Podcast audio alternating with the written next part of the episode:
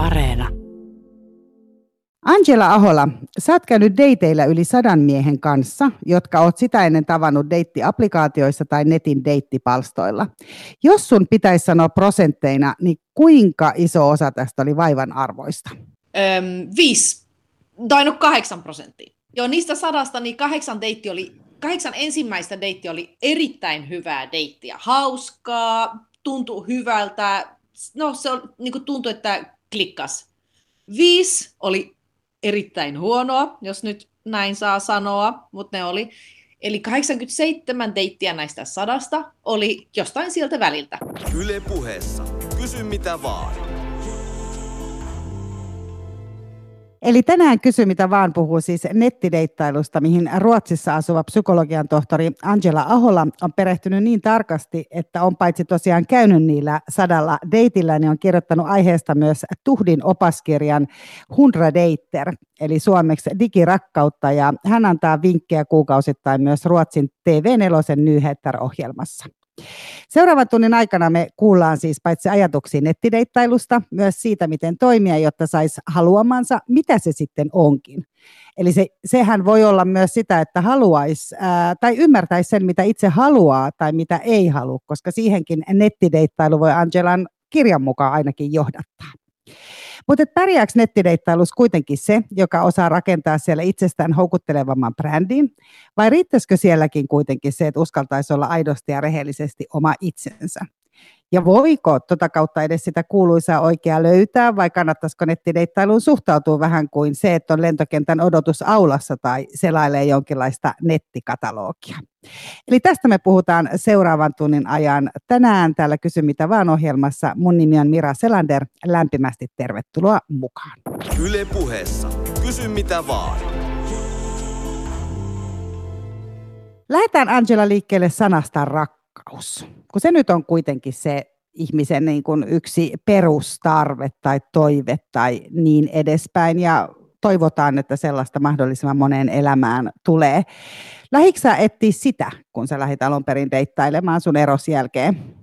No en oikeastaan lähtenyt sitä rakkautta hakemaan, kun mulla oli ollut rakkaus, mutta se rakkaus oli loppunut. Ja, ja eron jälkeen mä en ollut valmis mihinkään uuteen suhteeseen, mutta tämä oli myös kehitti pienen niin kuin, tavallaan haasteellisia tilanteita tässä nettideittailussa, kun multa kysyttiin, että mitä sä haet täältä, ää, niin mä melkein aina vastasin, että no, en nyt ehkä ihan heti uutta suhdetta, mutta ihan kiva niin kuin, tutustua uusiin ihmisiin, katsoa, että onko siellä kemiaa ja niin kuin, päästä vähän tuulettumaan. Ja tämä tulkittiin, että, että mä haen niin kuin yhden illan seuraa ainoastaan. Vaikka se oli ihan päinvastoin, mä hain, mä hain vaan mukavia deittejä, päästä kahville jonnekin kaupungille tapaamaan ihmisiä. Mutta miksi et sä meni jonkun kaverin kanssa kahville?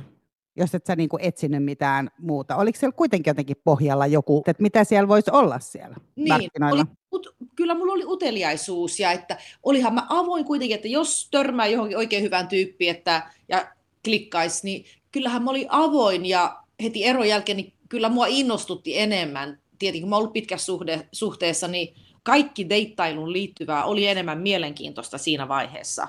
Sitten kun on käynyt useammalla deitillä, niin ei, ei se, se uutuuden äh, olo ei ole enää sama sitten. Mitä sä lasket, että siihen niin kuin deiteille lähtemiseen liittyy? Niin kuin, mit, mitä kaikkea se pitää sisällään? Eli ensiksi ollaan siellä deittiäpissä. Kuinka kauan siellä niin kuin hierotaan sitä tuttavuutta ennen kuin mennään asiaan? Riippuu. Jotku, jotkuhan tykkää kirjoitella pitempään ja jotkut haluaa nopeampaa päästä treffeille.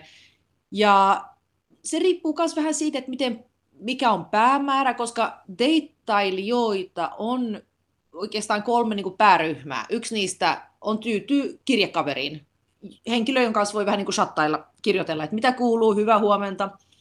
Ja sitten toinen ryhmä on ne, jotka hakee, hakee one night standsia, eli tilapäisiä suhteita. Ja sitten on tietenkin ne ihmiset kanssa, jotka hakee vakituista pitkäaikaista suhdetta.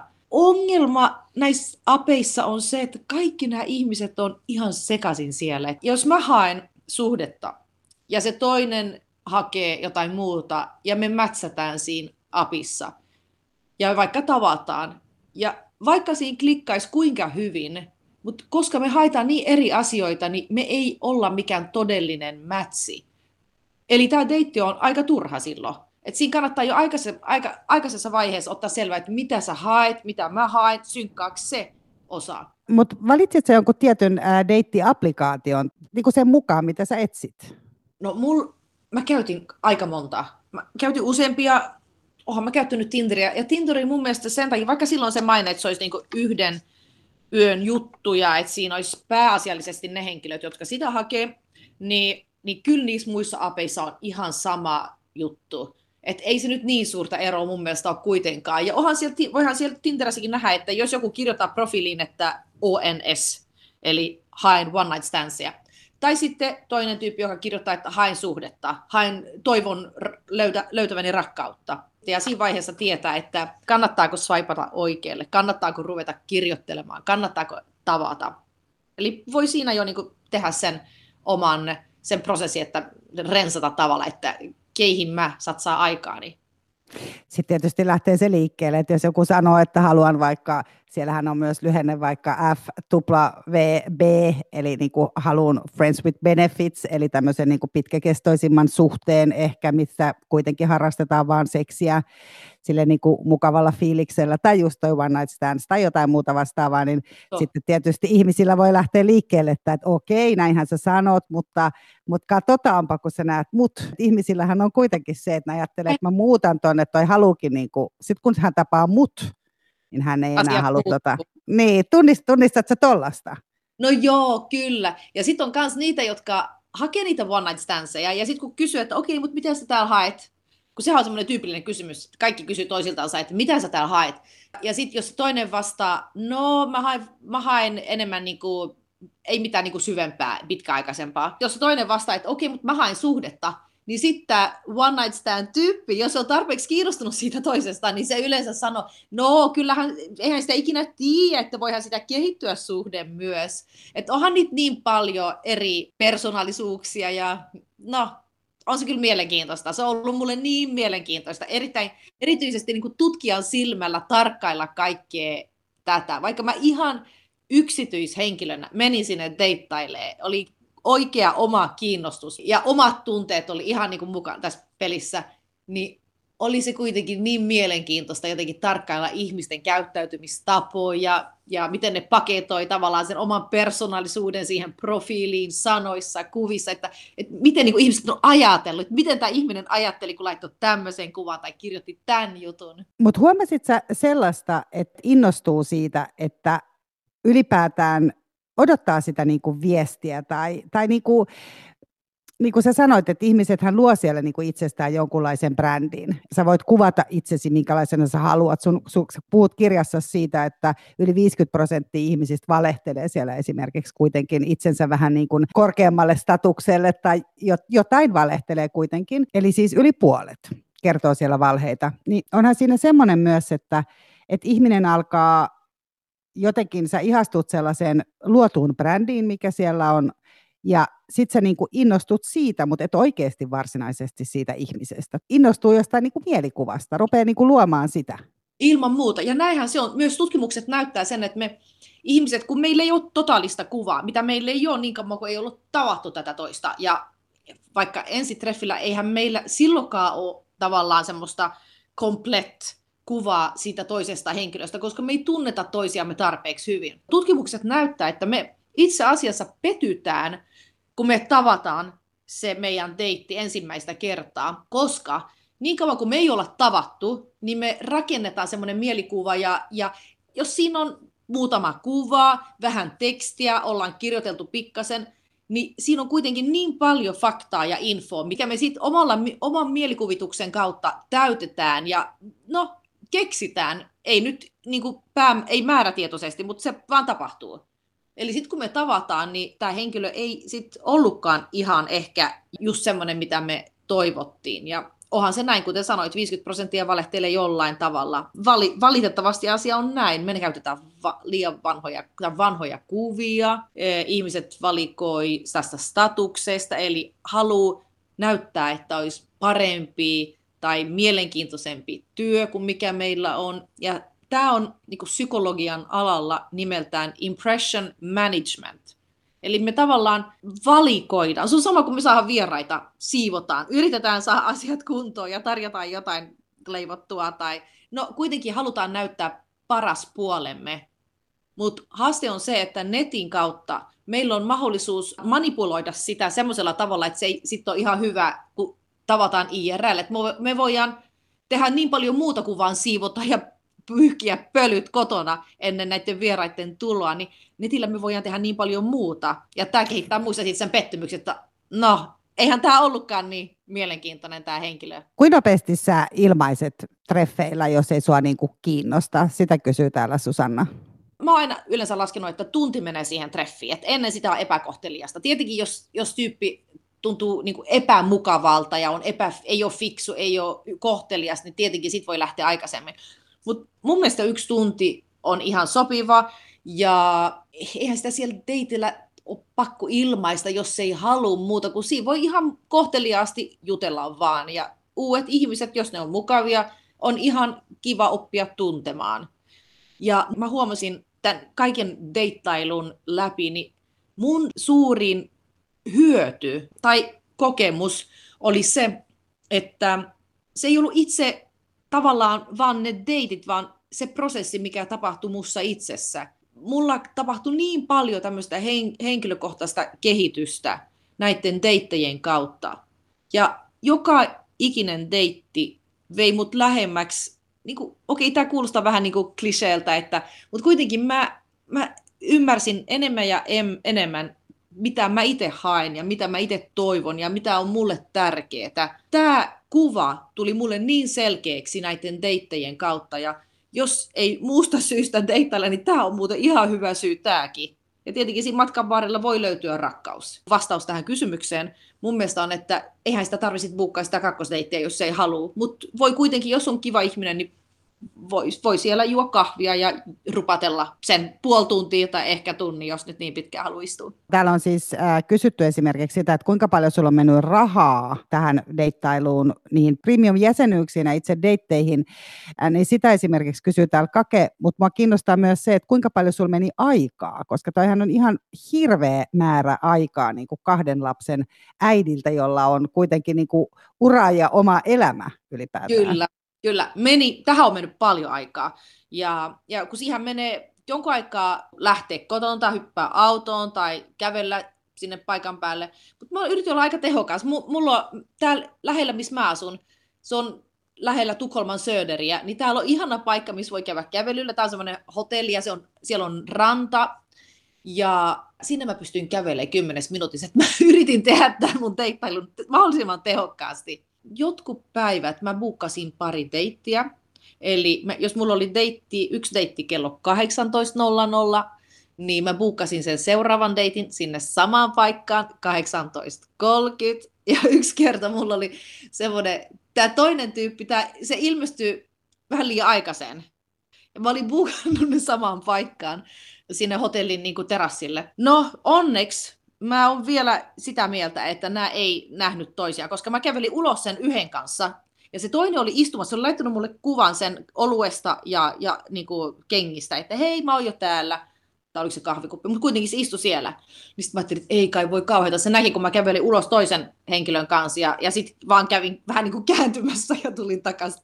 Tukka auki tai tukka kiinni, että no. vähän eri tavalla vähän tämmöistä mä yritin, että mä, mä otin sen paija, mulla oli paksu villapaita, niin mä otin sen, kun se oli semmoinen näkyvä oranssi. Ja sitten mulla oli kassissa mun farkutakki, niin mä sit vaihoin vaan, että vähän erinäköinen, että mä toin, mä, mä toin, että mä vähän, ettei se heti olisi ymmärtänyt, että mä just menin ulos siitä toisen kanssa. Mutta kuitenkin, joo, yritin puukata ne peräkkäin. Jos mulla oli kaksi teittiä sama ilta, niin mä sitten varasin vähän niin kuin pikkasen ilmaa siihen, mutta kuitenkin samaan paikkaan niin pystyn katsoa mailit ja hoitaa ehkä jotain hommia siinä välissä. No todella tämmöistä niin kuin tehokasta.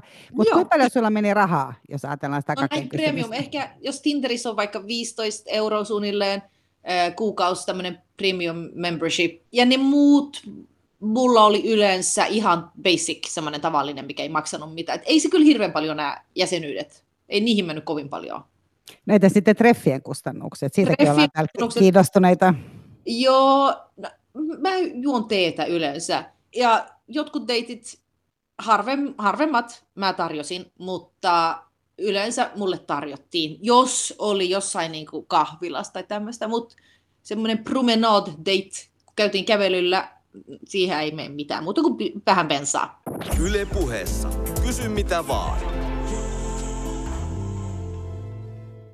Sä oot tapaillut siis nimenomaan, sanotaan tämä nyt kuulijoille, kun puhutaan Angela Aholan kanssa nettideittailusta, että sä oot nimenomaan tavannut miehiä, eli tämä on aika tämmöinen niin kuin hetero, voisiko sanoa normatiivinen ohjelma nyt tästä nettideittailusta, mutta onko sulla käsitystä myös siitä, että et, et onks, niin kuin, päteekö nämä samat lait esimerkiksi, jos on kysymys samaa sukupuolta, jos ihmiset etsii samaa sukupuolta olevaa kumppania tai on eri sukupuolta ylipäätään tai tai täällä kysytään myös aseksuaalista, että onko esimerkiksi Tinderistä mitään hyötyä aseksuaalille, kun siinä on niin vahva seksileima kuitenkin, vaikka itse sanoit aikaisemmin, että se ei olekaan mikään niin kuin seksin hakupaikka pelkästään.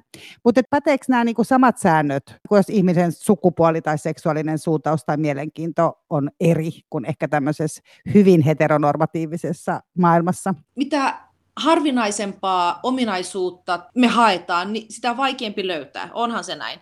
Ja, ja kyllä mä tiedän, että Tinderissä on, on omia äh, ystäviä, jotka ovat gay, naispuolisia ja miespuolisia. Ja kyllä siellä on aika paljon. Mäkin olen itse joskus laittanut niin kuin nainen hakee naista. Ja, ja olen testannut eri asetuksia ja tämmöistä, että saa nähdä, minkälaisia eri profiileja on. Tavallaan miten ihmiset ajattelee, miten, miten ne on luonut sen oman oman niin kuin, biotekstin ja kuvan ja koko tämän niin kuin, kokonaisuuden, että miten se on tehty. Mutta mut se, mitä mä haluan nyt oikeastaan kaikilla täällä sanoa, että, että mitä tarkemmat preferenssit mulla on. Ja sama tämä, että jos mä oon aseksuaalinen, niin tietenkin mun valikoima on valitettavasti sitten pienempi siellä, kun puhutaan, niin kuin, joo, mä haluaisin tavata, joka elää niin kuin terveellistä elämää ja on huomaavainen ja ystävällinen no niitä on sitten pikkasen helpompi kuitenkin löytää semmoinen henkilö. Mä mietin vielä, kun sä sanoit, että on tärkeää vaikka se, että ei halua elämäänsä ihmistä, jolla on niinku on taloudellisesti epäluotettava tai väkivaltainen henkisesti tai fyysisesti tai jotain muuta, mutta mistä sä sellaisen niin saat selville, jos sä selaat jotain, tiedätkö, vaikka sitä Tinderiä ja siellä on sitten niin laitettu kaikki hienot kuvaukset itsestä ja ehkä vielä joku niin kuin Big Five persoonallisuusjuttu ja mitä muita siellä nyt on, mitä ihmiset jakaa ja oikeasti osaa tehdä itsestään tosi styleja profiileita, niin mistä sä tiedät, onko joku kauheisveloissa tai on parisuhteessa eikä kerro sitä ja niin edespäin? Toi on kyllä vaikea tietää. Ruotsissa puhutaan niin kuin Magkänslan, eli fiilis, mikä me saadaan niin vatsas, vatsas, vatsan pohjaa. Niin. Oh, mikä se oli suomeksi? Vatsa. No, mä, mä, luulen, että se on, mutta se on niin kuin vaisto, että sä tunnistat niin kuin vatsan pohjassa sen. Että... Ja vaisto on yleensä oikea. Tietenkään ei aina, mutta se on monesti oikea. Jos me tunnetaan, että tässä on jotain, mikä ei stemmaa, niin monesti se on näin. Mutta eihän me voida niin sataprosenttisesti tietää. Tutkimukset näyttää myös näin, että mitä nopeammin me edetään suhteeseen, sitä suuremmat riskit me otetaan. Eli kannattaa olla hidas ja harkitsevainen, eikä liian nopeasti niin kuin ruveta suunnit- suunnittelemaan yhteistä tulevaisuutta, vaan antaa tämän mukavan deittailufaasin kestää mahdollisimman pitkään, koska silloin meillä on suuremmat mahdollisuudet huomata, että onko siellä jotain, mikä on semmoinen, että ei, ei, ei käy. Tota, Annika täällä kysyy, että suositko tämmöistä, kirjoitellaan mahdollisimman vähän ja sitten mennään äh, mahdollisimman nopeasti niin kuin tavataan livenä. Eli tarkoittaako sun mielestä se, että deittaillaan, niin tarkoittaako se sitä, että niin kuin nähdään livenä vai kannattaako siellä pitää sitä keskustelua yllä ja yrittää vähän tutustua ennen kuin vääntäytyy tunniksi istumaan jonkun kanssa, joka ei välttämättä ole mielenkiintoinen. Tunti on siinäkin aika pitkä aika kyllä. No, joo ja ei, olisi mun vastaus. Joo, mitä nopeammin päästään deitille, niin sitä vähemmän tarvii haskaa aikaa tai investoida aikaa siihen kirjoitteluun, koska monesti me ei tiedä, onko siellä se klikki ja se kemia, tai me ei tiedä sitä ennen kuin vasta tavataan. Se on kuin kemiallinen reaktio kahden henkilön kesken, ja se voi tietää oikeastaan vasta sitten, kun niinku kasvotusten tavataan. Jotkut kirjoittelee viikkokausia ja sitten tavataan ja ei ollut mitään, ei tunnu missään. Se on niin friendzonattu ennen kuin edes kerettiin avata suu. Eli sen takia mun mielestä kannattaa tavata mahdollisimman nopeasti ja myös siitä syystä, ettei tämä illuusio, tämä ilmapallo, kerke puhaltua liian suureksi. Siitäkin syystä on hyvä tavata nopeasti. Puhelu on muuten hyvä idea kanssa, koska äänen kautta, ääni, äänen kautta voidaan ilmaista enemmän niin persoonallisuuttamme ja se, sen kautta voidaan ilmaista tunteita, koska siinä on enemmän sanatonta viestintää, niin paljon enemmän kuin kirjoituksen kautta voidaan saada esille. Eli puhelu on hyvä kanssa, mutta ilman muuta kannattaa ottaa selvää, että mitä tämä toinen hakee ja yrittää ottaa jollain tavalla ainakin huomata, että onko tämä henkilö esimerkiksi, vaikuttaako hän huomaavaiselta, ja empatia, mä nyt vähän jankutan tätä empatiaa, koska se on huomattu ja nähty, että se on ratkaiseva ominaisuus suhteen laadulle. Eli jos me päädytään suhteeseen henkilön kanssa, jolla ei ole tarpeeksi empatiaa, niin suhteessa tulee huono luultavasti. Eli sen takia meidän määrätyt asiat meidän täytyy kuitenkin tai täytyy, mutta kannattaa yrittää ottaa selvää jollain tavalla. Ja sen huomaa, että muistaako tämä henkilö, että mistä me juteltiin eilen, muistaako se esimerkiksi, että mä olin menossa vaihtaa ren, kevät, ren, kesärenkaat, muistaako se, että mulla oli joku tärkeä tapaminen töissä, onko se kuunnellut mua. Niitä on eri tapoja, millä voi huomata ja saada tärkeitä merkkejä siitä persoonallisuudesta. Sitten on tietysti tämä videopuhelun niin myös, mitä ihmiset harrastaa ilmeisesti aika paljon. Eikö Tinderissä ole esimerkiksi että se tarjoakin nyky, nykyisin sellaista mahdollisuutta, että voi ottaa sen videopuhelun. Oletko niin sitä mieltä, että jos ihminen ottaa tämmöisen niin videopuhelun tai puhutaan jotenkin nyt niin kuin virtuaalisesti, että nähdään toisensa tai käydään treffeillä. Sitähän on ollut tosi paljon, siitä on tullut paljon myös opastusta. Esimerkiksi Yhdysvalloissa on puhuttu paljon niin kuin koronan aikana siitä, että miten pukeutua ja laittautua ja pitää niitä treffejä virtuaalisesti. Niin onko se sitä mieltä, että siinä ei voi niin kuin syttyä sitä kemiaa? Että jos joku nyt tapailee vaikka kahdeksan kuukautta jo, pidetään niin kuin yhteisiä leffailtoja virtuaalisesti asunnosta toiseen ja tutustutaan ja kerrotaan perheestä ja näytetään valokuvia ja muuta, niin äh, onko se niin, että sit jos sitten kun päästäänkin vaikka, sanotaan nyt, että on ollut korona-aikana vaikka se, että sitten pääset sieltä niin lockdownista ulos ja tapaat sen ihmisen, niin ootko sitä mieltä, että siinä kohtaa vasta oikeasti todellisuudessa tietää, että onko sitä kemiaa vai ei? Toi on, toi on niin ajankohtainen kysymys. Ja, ja se virtuaalinen treffi, se on melkein kuin IRL. Eli nämä tutkimukset, minkä kautta niin on huomattu, että, että siinä on verrattu tavallaan kirjoitustasoa puheluun verrattuna sit IRL-treffiin, että siinä ei, siinä ei testattu tämmöistä videotapaamista.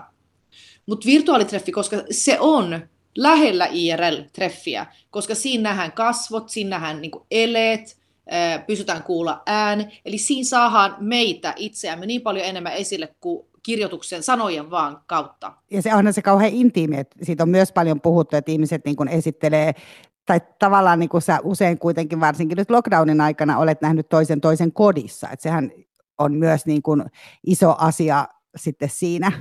Kyllä, ja se paljastaa myös paljon meistä, se meidän koti. No, tode, no todellakin. Tota, äh, sitten jos mietitään niin kuin vielä sitä koukkua siinä, niin ainakin itsellä on se kokemus, että, että sitten kun se lähtee tavallaan se niin kuin Tinder-vaihe päälle, riippumatta sukupuolesta ja musta niin kuin riippumatta myös siitä, että ketä sä sieltä etsit tai, tai niin kuin näin, niin ihminen menee tavallaan sellaiseen niin kuin omaan maailmaan, missä silloin vaan niitä niin kuin Tinder, että ai nyt mulla tuli matchi tästä, sitten koko ajan niin kuin mietitään just tätä, mitä sä mainitsit aikaisemmin, että vastasko se nyt, että vastaakohan se ja tykkääköhän se mua? Ja, ja niin kuin, että että tavallaan niin kuin siitä tulee sen, että se on sellainen niin kuin yhdenlainen trippi mun mielestä. Yhdenlainen addiktio suorastaan, jos näin voisi on. sanoa. Ilman muuta. Ja siitä on tehty peli. Ja kun katsotaan, että mitkä elementit apissa koukuttaa, se on juuri se mätsi. Nyt tuli mätsi. Sitten swipataan, swipataan, swipataan, ei tule mätsiä, ei tule mätsiä, ei. Sitten yhtäkkiä tulee taas mätsi. Tämä ehkä komponentti on se koukuttava. Ja, ja kun huomataan, että 30-70 prosenttia keisseistä tulee se, mutta niin kauan kuin me ei tiedetä, minkä swipe, niin kuin oikealle swipein jälkeen se mätsi niin kuin pomppaa esille, niin se on se koukuttava elementti tavallaan. Sen jälkeen, kun se on mätsätty, niin seuraava ehkä, ja ehkä on se, joka triggaa dopamiinia meissä. Me jatketaan, jatketaan, jatketaan. Se seuraava ehkä juttu on, että nyt mä kirjoitan tälle, vastaako se? Jotkut vastaa, jotkut ei vastaa. Mutta tässä on niin suuri ehkä, ja se on se koukuttava, tärkein niin kuin koukuttava faktori tavallaan. Ja tietenkin, kun me ollaan siinä, niin, niin se vaan jatkuu. Me swipeaillaan, ja on huomattu, että se on vaikea lopettaa tämä swipeilu. Vaikka me päädyttäisiin suhteeseen, niin me tavallaan toimitaan samalla tavalla, että ehkä ton seuraavan swipin takana olisi joku vielä parempi, kivempi, ihanampi henkilö. Eli nämä deittiapit, ne huonontaa jopa suhteiden laatua. Ja tämän, tämän ilmiön nimi on tämä choice overload, eli, eli me swipataan, swipataan ja me nähdään muut objekteina. Ja me nähdään myös muut enemmän negatiivisesti, halutaan tavallaan löytää alitajuisesti syitä saada swipata vasemmalle. Ja me ollaan pinnallisempia. Ja me nähdään siis, katsotaan ulkonäköä enemmän kuin kiinnitetään huomiota sen toisen henkilön persoonallisuuteen, joka tietenkin on vaikeampi nähdä tai vaikeampi saada kuva siitä. Mutta me voitaisiin saada vähän parempi kuva ainakin, jos, jos me vain yritettäisiin. Niin, eli tavallaan sä oot siellä niinku swipeaamassa ja odottamassa jotain, niin kuin, mistä sulle oikeastaan edes niin kuin haju. Eli tavallaan sun niin kuin aivot on koukussa siihen swipeiluun. Ja niille kuuntelijoille, jotka ei näistä tiedä, niin vasemmalle swipeaus itse asiassa deittiäpistä riippumatta on tavallista tarkoittaa sitä, että tulee hylky, ja oikealle tarkoittaa sitä, että, että voi tulla matchi, jos toinen myös sit klikkaa siellä, että haluaa matchin sun kanssa. Eli tavallaan te olette molemmat kiinnostunut toisistanne. Deittiäpeistä täytyy tosiaan niin osata myös tietty sanasto, mitä sä aika paljon avaat myös tuossa kirjassa. Ja esimerkiksi ihan jo pakko tässä sanoa, että kaikille ei välttämättä ole tosiaan niin kuin tietysti ihan selvää, että jos siellä on ja kirjoitetaan vaikka joku laittaa, että Netflix on chillin, niin sitä ajattelee, että sitä katsoo, tiedätkö, että tykkää katsoa sarjoja ja syödä niin porkkanatikkoja ja dipata niitä kermaviiliin, mutta todellisuudessa se tarkoittaa sitä, että, että tykkäisi niin laittaa sarjan pyörimään taustalle ja, ja tota, sitten voisi alkaa vähän hompimaan. Eli, eli kysymys on taas yhdenlaisista seksideiteistä, niin kuin näissä niin kuin one night standeissa. Ja, ja sitten siellä on sub kautta dom, ja se oli aika paljon niin kuin tällaisia kaikkia termejä, plus sitten nämä oma, omat niin kuin miten kuvataan sitä omaa persoonallisuutta. Eli pitäisi olla niin kuin tavallaan jonkunlainen sanakirja, jotta siellä niin kuin pärjäisi. Et ihmiset on oikeastaan aika tottuneita ilmeisesti määrittelemään sitä, mitä ne haluaa. Kyllä monet on ihan erittäin perillä. Ja sitten joskus henkilöt voi kirjoittaa näin, että annetaan vanille olla ainoastaan niin kuin jätskin maku. Ja sillä tarkoittaa, että harrastetaan jotain enemmän ekstravaganttia seksiä. Vanilja on se tavallaan se mainstream perus... Niin. Ah, okei, okay. eli siis, että et, et vaniljaa vaan jätskissä, mutta sitten niinku siellä muuten. Niin. Joo, ja se on tavallaan semmoinen nätimpi sana, nätimpi tapa sanoa, että mä haen jotain enemmän kinky stuff. Niin ja se sub kautta dommon kanssa joku Sekin tällainen. on, ilman muuta. Jotkut kirjoittaa sub, jotkut kirjoittaa DOM. Joku henkilö voi laittaa ainoastaan lyhennyksen, eikä mitään muuta, niin on, on se kyllä hyvä silloin ymmärtää, että mitä se tarkoittaa. Ja, ja tämä on tietysti myös sukupolvikysymys, koska kun kysyy niin kuin nuoremmalta sukupolvelta, niin heillä on esimerkiksi sellainen käsitys, että esimerkiksi Tinder, että sitä ei ole niin kuin millään tavalla edes tarkoitettu sellaisen, että lähdetään nyt etsiä jotain niin kuin seurustelukumppania, vaan nimenomaan kysymys on siitä, että, Tinder laitet, että Tinderissä katsotaan silloin, jos sä haluat hengailla jonkun kanssa, tai jos sä etsit jotain niin kuin just nimenomaan yhden illan juttua tai jonkun baari-illan päätteeksi jotain tai muuta vastaavaa, että ehkä tämäkin sitten vaihtelee nimenomaan niin kuin sukupolvittain. Mulla oli 18-100 nämä mun asetukset. Mä että mä haluan nähdä... Kuinka, kuinka monta satavuotiaasta, kuinka monen satavuotiaan kanssa oli treffeinä? Ei ollut, mutta mä nyt laitoin, koska niin 18 on se minimiraja ja 100 on korkein. Niin mä nyt laitoin se ihan huvin vuoksi vaan, että saan nähdä kaikki profiilit, tai mahdollis, ei nyt kaikki, mutta mahdollisimman monet profiilit. Ja nuoret ihmiset, sanotaan 18-22-23, eihän niillä ole niin ehkä kiirettä perustaa perhe. Ja sitten samalla, jos katsotaan kolmekymppisiä, siinä rupeaa olemaan enemmän miehet ja naiset kirjoittaa, että unelmoin perheestä, että olisi kiva niin kuin, löytää se oikea.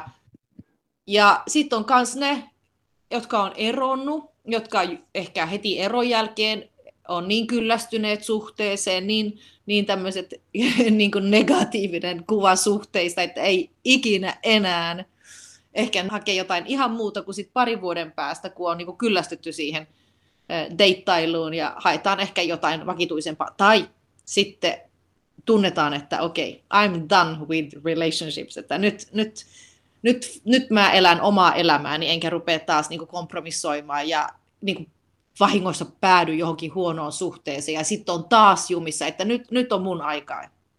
Tietenkin ihmisellä eri elämän faasit, me haetaan eri asioita ja persoonallisuus vaikuttaa erittäin paljon, mutta, mutta faasi vaikuttaa myös. Yle puheessa. Kysy mitä vaan. Ja algoritmit varmasti vaikuttaa ja se, mitä, mitä tapahtuu niissä. Nyt mä esitän Sinkkumies, äh, neljä, nel, nel, Sinkkumies 44 äh, tota, kysymyksen, kun hän on nimittäin lukenut sun kirjan ja hän harkitsee ihan tosissaan deittailun aloittamista, mutta hän on huolestunut alun perin siitä, että kun nettideittimaailmassa vallitsevat keskimääräistä kauniimpia naisten ja alfaurosten markkinat, niin moni ihan tavallinen fiksu suomalainen perusmies jää helposti ja valitettavan usein siinä maailmassa totaaliseen paitsioon. Eli ei saa koskaan viestejä, vaikka saisi niitä matcheja. Ja sitten itse lähet, jos lähettää itse viesti, niin niihin ei vastaa kukaan. Eli loppupeleissä ei treffejä koskaan tule mitä sä antaisit sinkkumies neljä neloselle ohjeeksi tässä tapauksessa, että hän nousisi siellä? Tietysti siellä on myös näitä tosiaan, että sä sanoit, ja haluan sen sanoa myös kuulijoille, että ei tulisi liian kyyninen, kyyninen tota, ää, käsitys tästä, että on siis tavannut myös ihmisiä ihan in a real life, eli IRL, eli, eli tota, ihmisiä, jotka on tavannut Tinderissä ja rakastunut ja heillä on perhe ja hyvä suhde, että kyllä sitäkin niin kuin tapahtuu. Mutta siis tämä on kuitenkin tosi totta tämä, mistä Sinkkumies 44 kirjoittaa. Tätä on myös kaikki netin keskustelupalstat niin kuin varmaan maasta riippumatta täynnä. Näinhän se on henkilöt, jotka osaa ottaa juuri ne oikeat, oikein tyyppiset kuvat, sellaiset kuvat, jotka houkuttelee sitä oikealle swipausta, niin onhan niillä sitten enemmän valinnanvaraa, vaikkei ne sitten in real life olisi ehkä yhtään houkuttelevat persoonat tai ulkonäöt. Mutta onhan se, se vaikuttaa paljon, että miten hyvät kuvat saa. Eli mä, su, mä antaisin semmoisen ehdotuksen sinkkumiehelle, joka tässä kysyy, että pyytää apua, että saa otettu oikein hyvät kuvat. Koska muuten meistä tulee kuin pieni hiekan siemen Saharassa tai lumen, lumihiutale jossain lumimyrskyssä, siellä on niin paljon ihmisiä ja valinkoima on niin suuri, niin meidän täytyy löytää ja tehdä kaikkemme, että meidän profiili saa muut swipaamaan oikealle, koska muuten me ei päästä minnekään. Meillä on se profiili, ajatellaan, no niin, tulkaa nyt kaikki ja swipeailkaa ja mätsäillään, mutta ei tapahdu mitään. Eli se kuvat täytyy olla erittäin hyvät. Kuvat on tärkeimmät kuin se bioteksti. Jos meillä on mikään tahansa teksti, no nyt tässä on testattu miehiä, jos ei ollut mitään biotekstiä, niin ne sai niinku X määrää ää, mätsejä. Mutta jos ne laitto jotain tekstiä siihen, niin tämä nelinkertaistui tämä niiden mätsejen määrä. Eli kannattaa jotain laittaa sinne ainakin. Ja mielellään käyttää semmoisia positiivisia trigger-sanoja, kuten ö, positiivisia superlatiiveja, olen elämän iloinen, rakastan golfailua, tai niin kuin, että siinä on semmoinen positiivinen fiilis siinä tekstissä. Se tekee paljon, eikä mitään semmoista, että en tykkää sinusta, joka polta, tai en, en swipea vasemmalle, jos asut maalla, ja niin edelleen. Eli, eli vinklaa sen niin kuin positiiviseen suuntaan. Toivon tapaamani sinut, joka Tämä on tärkeä, mutta kuitenkin kuvat on ylivoimaiset, koska me ihmiset, me ollaan niin visuaalinen olento. Muutama tämmöinen idea on, tai tärkeä asia on, että näyttää silmät, että on hymyä huulessa ja suora selkä. Että kaikki nämä vaikuttaa alitajuisesti ele ja ilme ja kropan asento. Tota, sä oot myös laittanut tuohon kirjaan, että kannattaisi semmoista, niin lisätä semmoista sädekehää, että on, on joku niin kuin hieno hotelli tai on jonkun julkiksen kanssa, joka niin kuin täältä katsottuna ainakin täältä Suomen Helsingistä, niin se jotenkin se on suorastaan niin kuin huvittavaa. Että sä oot sitten jonkun niin kuin David Hasselhoffin kanssa jossain niin kuin kuvassa käymässä jossain hienossa hotellissa. Onko oikeasti niin kuin, no en, niistä, eikö niistä ole vähän naivi? Se on naivi, se on ilman muuta. Mä, mä, mä tiedän, että mä oon laittanut niin kuin esimerkkinä, että miten tämä halo sädekehä vaikuttaa. Et joo, et en, en tykkää kyllä ilman muuta, että, että meidän kannattaisi poseerata jonkun julkiksen kanssa. Et parempi ottaa tämmöisiä nättiä kuvia, luonnossa, retkellä tai siellä kahvilla jossain hotellissa. On semmoinen kuva kuitenkin mukavampi kuin, että jos mä ottaisin kuvan, missä mä oon vähän niin kuin puolalaston omassa likaisessa kylpyhuoneessa, se otetaan vastaan toisella tavalla. Että jos mulla on semmoinen fiksu ja mukava, mukava olonen kuva. Niin, eli kuvilla on siis merkitystä. Siellä on paljon myös kuvia, missä ihmiset istuu auton ratissa, tai, tai sitten on näitä kuvia, missä, ainakin miehillä on niitä kuvia, missä ollaan niin kuin salkkukädessä hississä menossa kiireisenä johonkin. Toimiiko noi? Jos me ollaan pukeuduttu nätisti ja on se salkku kädessä tai joku puku, niin antaa se toisen kuvan meistä ainakin, ja se kuva on normaalisti positiivisempi. Tietenkin riippuen, mitä se toinen hakee. Ja jos se toinen ei hae missään nimessä henkilöä, jolla on niin konttorityöt tai joku johtajuusrooli, niin ehkä nämä kuvat ei silloin päde hänelle, koska hän saa kuvan, että okei, okay, tämä on juuri sen tyyppinen mies, jota mä en hae. Et mehän vejetään ja tehdään johtopäätöksemme ihan kaikesta. Ympäristö, vaatteet, ilme, eleet, ihan joka ikinen asia, koska me ei niin kuin ajatella, että okei, no niin, mä oon nyt ihan avoin ja avaramielinen ja odotan siihen, että me tavataan. Että sit mä vasta niin teen, veidän mun johtopäätökset, että minkälainen ihminen tämä on. Mutta oli mikä oli, niin me tullaan arvioimaan tämän ihmisen lämpö, luotettavuus. Tämä on ensimmäinen eh, ominaisuus tai ominaisuusryhmä. Eh, ja se toinen tavalla ominaisuus, niin kuin on kompetenssi, dominanssi, itsevarmuus, status. Eli onko tämä ihminen fiksu, viisas, onko korkea intelligenssi. Ja nämä johtopäätökset me tehdään aina, ja me ei odoteta siihen sekuntiin, että me tavataan. Tota, miten sulla, kun sä oot kuitenkin niin kuin nelikymppinen nainen ja, ja sä oot tosiaan psykologian tohtori ja, ja sulla on lapset ja, ja on menestynyt ura. Mä en tiedä kuinka paljon sä näitä sit siellä kerroit. Sä kyllä kirjassa kerrot erilaisia ilmoituksia mitä, tai siis esittelytekstejä, mitä sä laitoit, mutta et, minkä tyyppiset niin miehet sit suhun otti esimerkiksi yhteyttä, koska tutkimusten mukaan sanotaan, että, että olisi tärkeää se, että ollaan niin kuin about älyllisesti samalla tasolla, että on niin kuin, silloin ne suhteet kestää paremmin, mutta sitten taas tutkimusten mukaan, jos nyt puhutaan taas tylsästi vain naisista ja miehistä, mutta sanotaan kuitenkin sitä, että ää, niin kuin nainen toivoo jollain tavalla kuitenkin jotain vakavampaa, parempaa, älykkäämpää, ja sitten taas mies, jos on niin pitemmässä suhteesta kysymys, niin kyllä näin yhden australialaistutkimuksen mukaan, jota luin ennen tätä haastattelua. Mutta sitten taas ää, sänkyyn voi mennä oikeastaan sillä niin kuin älykkyydellä, jos niin kuin merkitystä. Niinhän se on. Naiset ja miehet hakee eri asioita näistä sovelluksista. se, se on ihan selkeästi tilastot ja tulokset, tutkimusten tulokset näyttänyt. Eli suurempi prosentuaalinen määrä miehistä hakee yhden yön, tai on ainakin avoimet yhden yön seuralle. Tai itse asiassa ne hakee, ainakin näiden tutkimusten mukaan, mitä mä oon lukenut.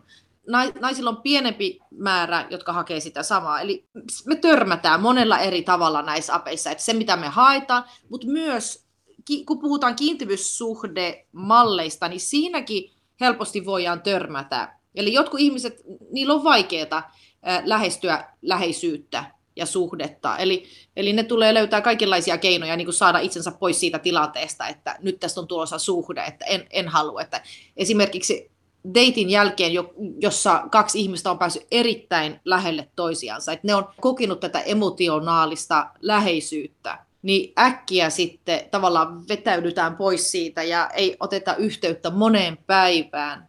Ja jotkut tietenkin ne niin kuin idealisoi vanha, erä, erästä jotain eksää, että tämä eksä oli tavallaan se kaikista ihanin paras mahdollinen partneri. Jos me ollaan tämä uusi partneri, niin me voidaan sitten korkeintaan olla ehkä hyvä kakkonen. Ja samoin, että nämä henkilöt ei sitten halua viettää uuden vuoden aattoa meidän kanssa, ne mieluummin lähtee juhlimaan kavereiden kanssa tai lomalla, niin ne, ne voi lomailla viikon meidän kanssa, mutta sen toisen viikon niin sitten täytyy remontoida tai hoitaa työasioita pois jaloista. Et, et tämmöiset asiat törmää. Jos me halutaan läheistä suhdetta ja olla tekemisissä paljon tämän toisen kanssa, niin tulee pettymystä.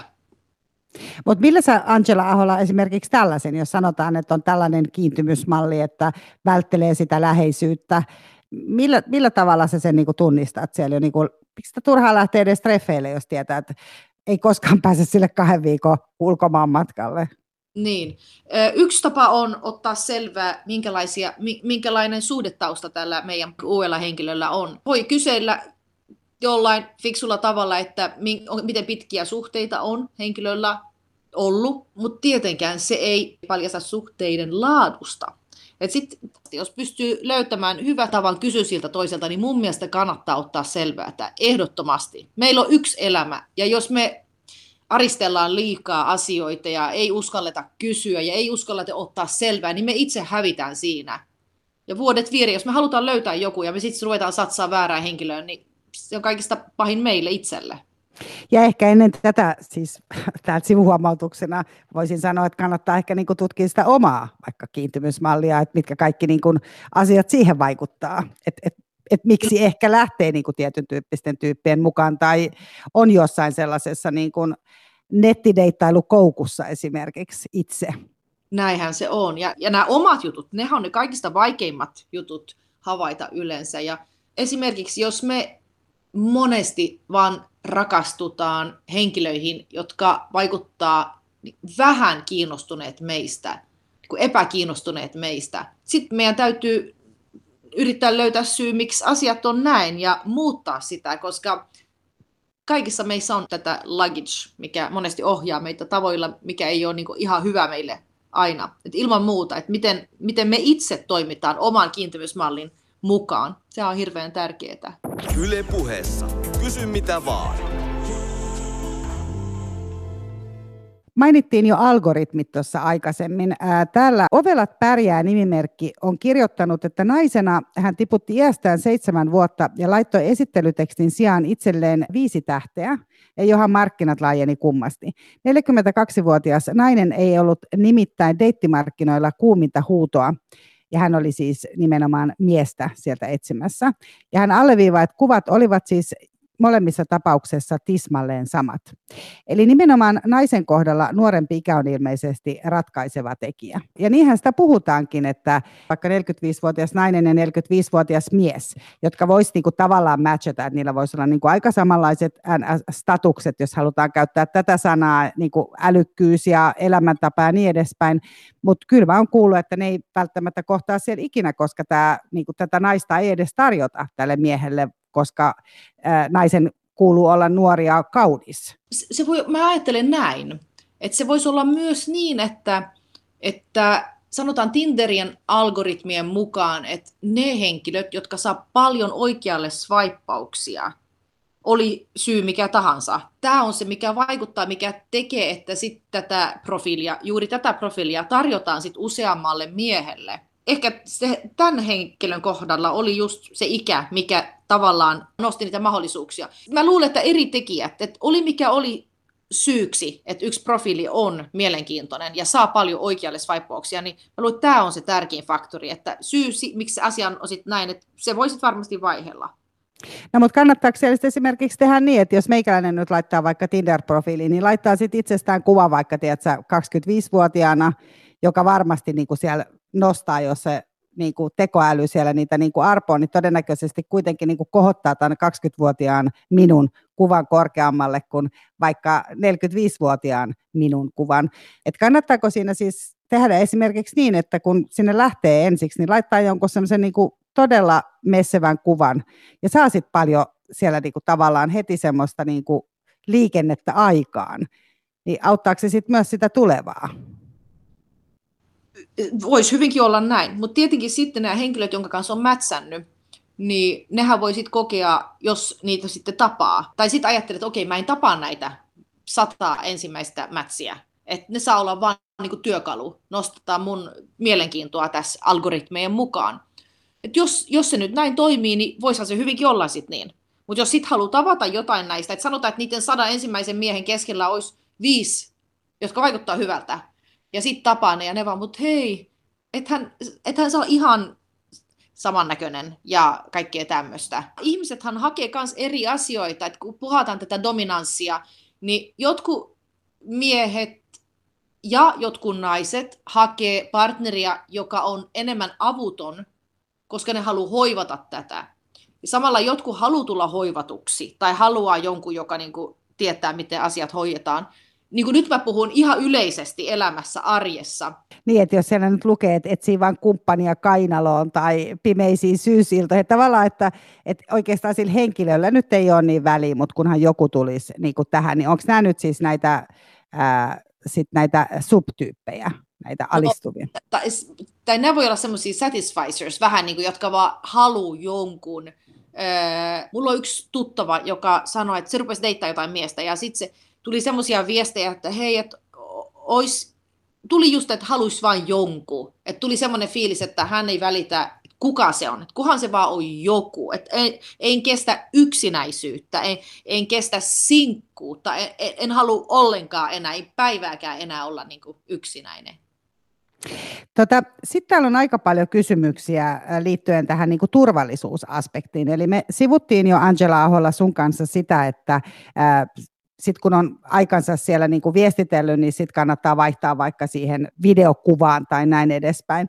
Mutta kannattaako esimerkiksi antaa puhelinnumeronsa, eli onko tässä kuitenkin niin kuin riskejä? Täällähän on kuitenkin, paitsi että on nämä niin kuin vaarat ylipäätään ja sit, niin kuin tietysti treffeillä, että kannattaa olla todella tarkka, kenet tapaa, missä, jotta ei sitten tapahdu esimerkiksi niitä raiskauksia tai se, että sut huumataan jossain ja ryöstetään ja tämmöisiä on tapahtunut, niistä on aika paljon kirjoitettukin.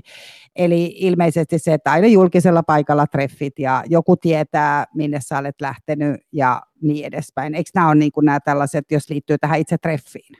Ilman muuta, toi on hirveän tärkeää. Mutta onhan niitä sovelluksia, minkä kautta voi kommunikoida ilman, että antaa omaa puhelinnumeroa niin kuin Kik on semmoinen. Messengerissahan tulee esille, no se riippuu mitä siinä on laittanut, mutta sehän on niin kuin yleensä liitetty omaan Facebook-profiiliin. Ja siinä voi kans, jos nyt haluaa saada laajemman kuvan toisen perso- persoonallisuudesta, niin siinähän on hyvä mahdollisuus kans nähdä, samoin kuin Instagramin kautta, että näkee sen, minkälaisilta vaikuttaa. Mutta jos palataan vielä näihin uhkiin, niin ensinnäkin mä kysyn sulta, että miten sä oot, niin kun, uska, ootko sä uskaltanut lähteä jonkun kanssa esimerkiksi pidemmälle kuin sinne kävelylle tai sinne hotellin aulaan? Et jos on nyt tämmöinen vaikka niin kuin one night stand, tyyppinen tilanne, niin oletko uskaltanut lähteä jonkun luokse? Joitain näitä henkilöitä mä tapasin useamman kerran, että siitä kehittyi jonkun tyyppistä suhdetta, mutta onhan mä ilman muuta lähtenyt pitemmälle ilman muuta. Mutta oletko käynyt sitten tarkastamassa heidän profiilejaan jostain niin kuin LinkedInistä tai Facebookista tai jostain muusta? Kyllä.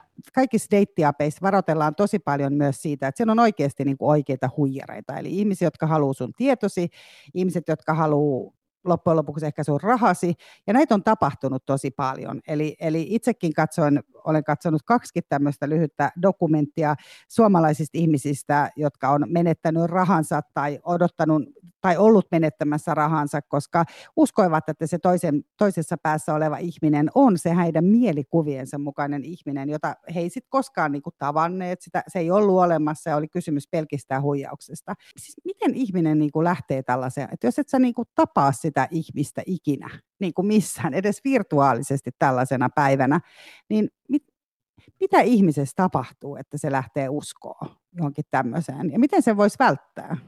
jos me ollaan, jos, jos mä oon erittäin yksinäinen ja, ja joku, äh, kohta, joku, joku näyttää kiinnostusta minuun, niin se on suurempi riski tietenkin, että et, et mua voi huijata, kuin että jos mulla on paljon kontakteja, paljon deittejä, mutta jos mulla ei ole yhtäkään, mulla on kaksi mätsiä ja yksi ei kirjoita ja toinen on kirjoittanut, niin mä oon niin yksinäinen ja niin toiveikas, että tästä voisi kehittyä jotain, niin tietenkin siinä on mahdollisuudet, että tapahtuu asioita, mitkä ei, mitkä ei ole hyviä, että huijataan.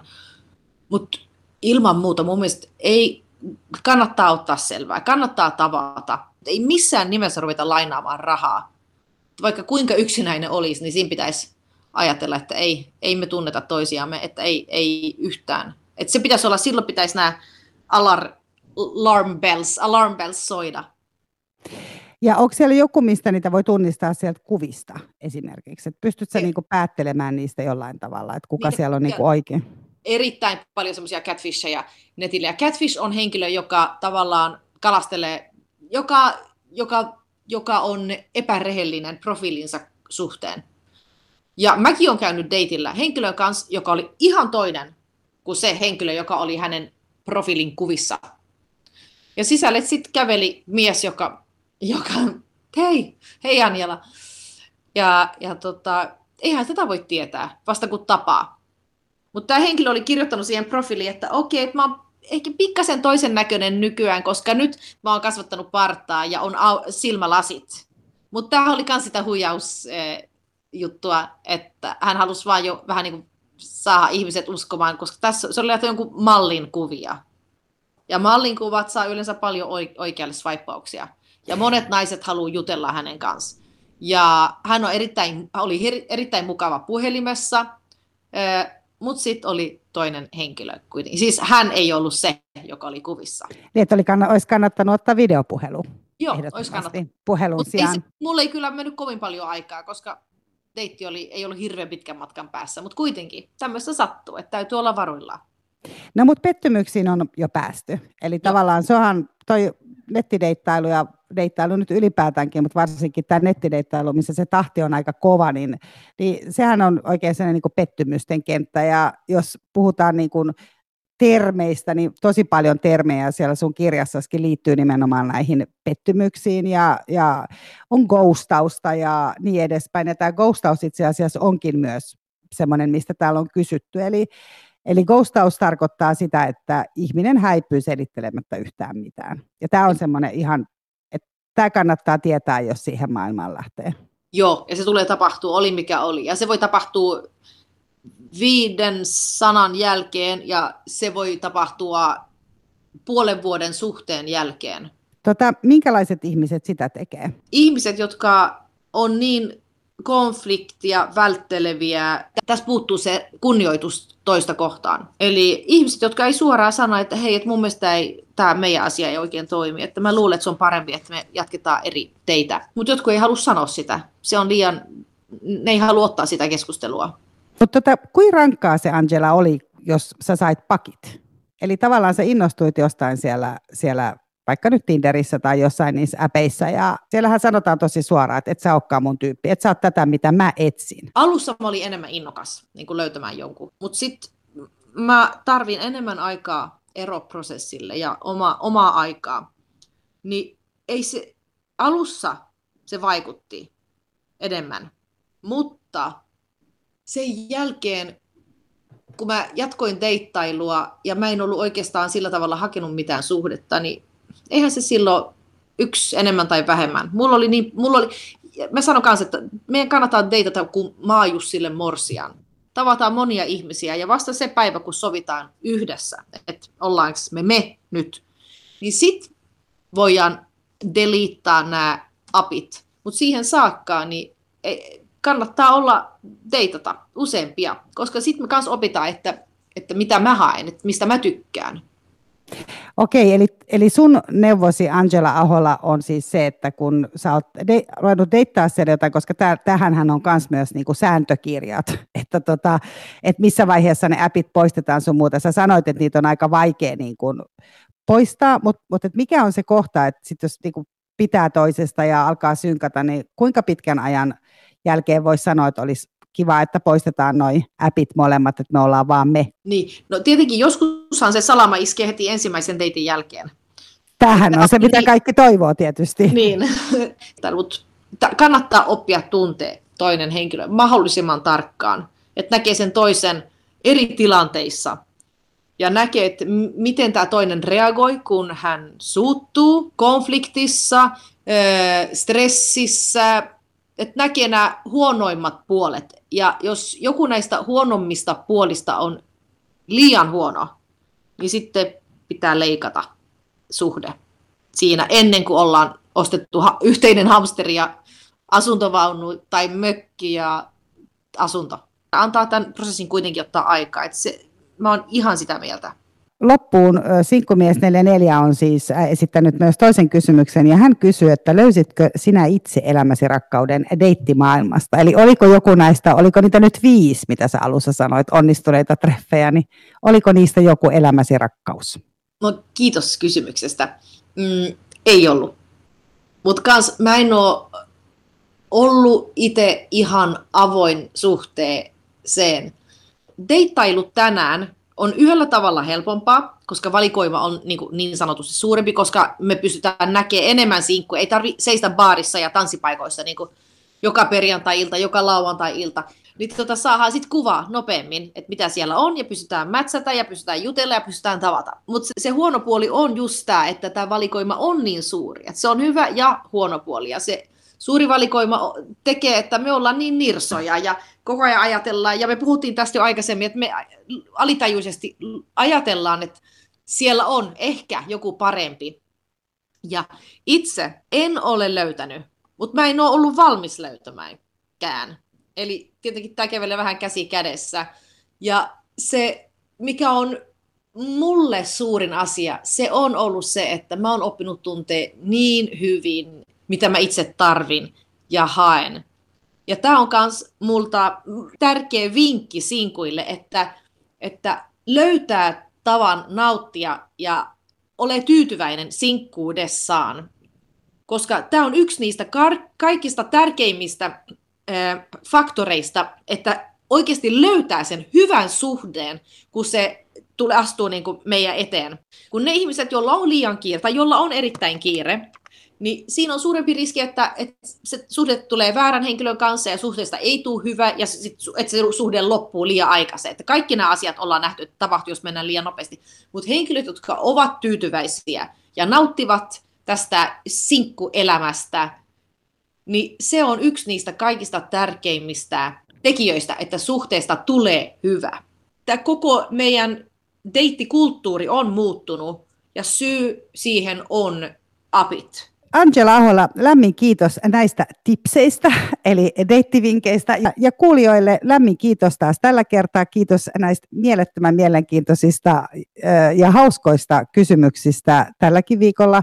Mira Selander sanoo kiitos ja moi ja me tavataan taas viikon päästä. Ciao. Yle puheessa. Kysy mitä vaan.